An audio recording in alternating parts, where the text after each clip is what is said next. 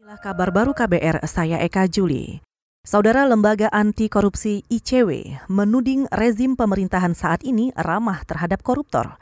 Hal itu menyusul pemberlakuan Undang-Undang KPK hasil revisi yang dinilai melemahkan kerja pemberantasan rasuah.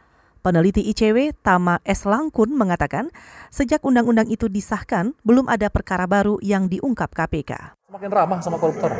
Misalnya, kenapa semakin ramah? Pertama, pimpinan KPK yang harus diperkuat sekarang dibikin sekat-sekat. Buktinya apa? Dari tanggal 17 undang-undang disahkan, sampai dengan minggu lalu saya cek, itu belum ada berkas sprindik yang naik atau informasi penyidikan perkara yang baru. Artinya apa? Ini KPK ragu-ragu dia mau gerak nggak selincah dulu.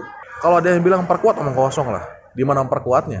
Orang KPK nggak, nggak lincah kok, dia mau Peneliti Indonesia Corruption Watch atau ICW Tama Langkun menyebut lembaganya mengajukan uji materi atas Undang-Undang baru KPK. Saat ini proses uji materi masih berlangsung di Mahkamah Konstitusi. Upaya itu tetap ditempuh meski pimpinan baru KPK bakal dilantik 20 Desember mendatang. Komnas HAM bakal menggelar paripurna pada pekan kedua Januari 2020 di Papua untuk membahas penyelesaian tragedi Paniai yang terjadi 2014 silam. Informasi itu diungkapkan Sekretaris Dewan Adat Papua John Gobay.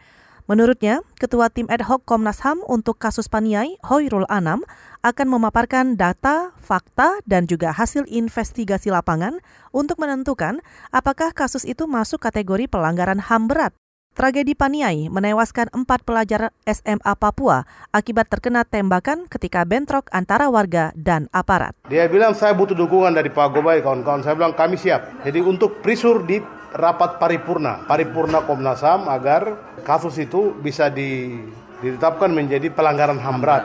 Sekretaris Dewan Adat Papua John Gobay menambahkan penuntasan kasus Paniai lama dinantikan korban, keluarganya, dan banyak kalangan di Papua.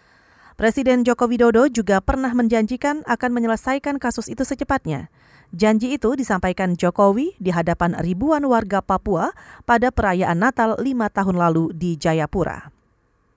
KPU Kota Balikpapan gencar menyosialisasikan pilkada ke SMA dan SMK.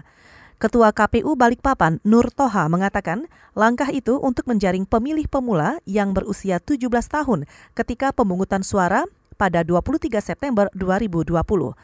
Jumlah pemilih pemula di Balikpapan cukup besar, sekitar 25 ribu jiwa dari total 400-an ribu pemilih. Apa yang disampaikan kepada pemilih pemula ini? Jadi pemilih pemula itu pemilih yang tidak pernah nyoblos, ya terutama yang baru berumur 17 tahun nanti. Tentu saja yang disampaikan adalah bagaimana membangun kesadaran politik anak-anak yang baru berusia 17 tahun ini agar menggunakan hak pilihnya. Ketua KPU Kota Balikpapan Nur Toha menambahkan, pemilih pemula yang tidak masuk daftar pemilih tetap atau DPT tetap bisa ikut mencoblos. Syaratnya mereka memiliki KTP elektronik dan berdomisili atau terdaftar sebagai warga Kota Balikpapan.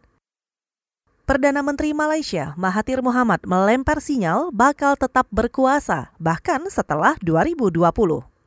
Dikutip dari CNN, hal ini bertolak belakang dari pernyataan sebelumnya. Ia pernah menyebut tidak bakal menyelesaikan masa jabatannya dan melimpahkan kekuasaannya pada Anwar Ibrahim. Pada Doha Forum di Qatar akhir pekan lalu, Mahathir menuturkan Malaysia punya visi untuk menjadi negara maju pada 2020. Namun ada kemungkinan rencana itu diundur menjadi antara 2025 atau 2030. Karena itu, Mahathir berjanji akan mengundurkan diri setelah merampungkan beberapa masalah besar. Pernyataan itu memicu spekulasi tentang kemungkinan Mahathir mangkir dari janji awalnya kepada Anwar Ibrahim. Saudara demikian kabar baru, saya Eka Juli.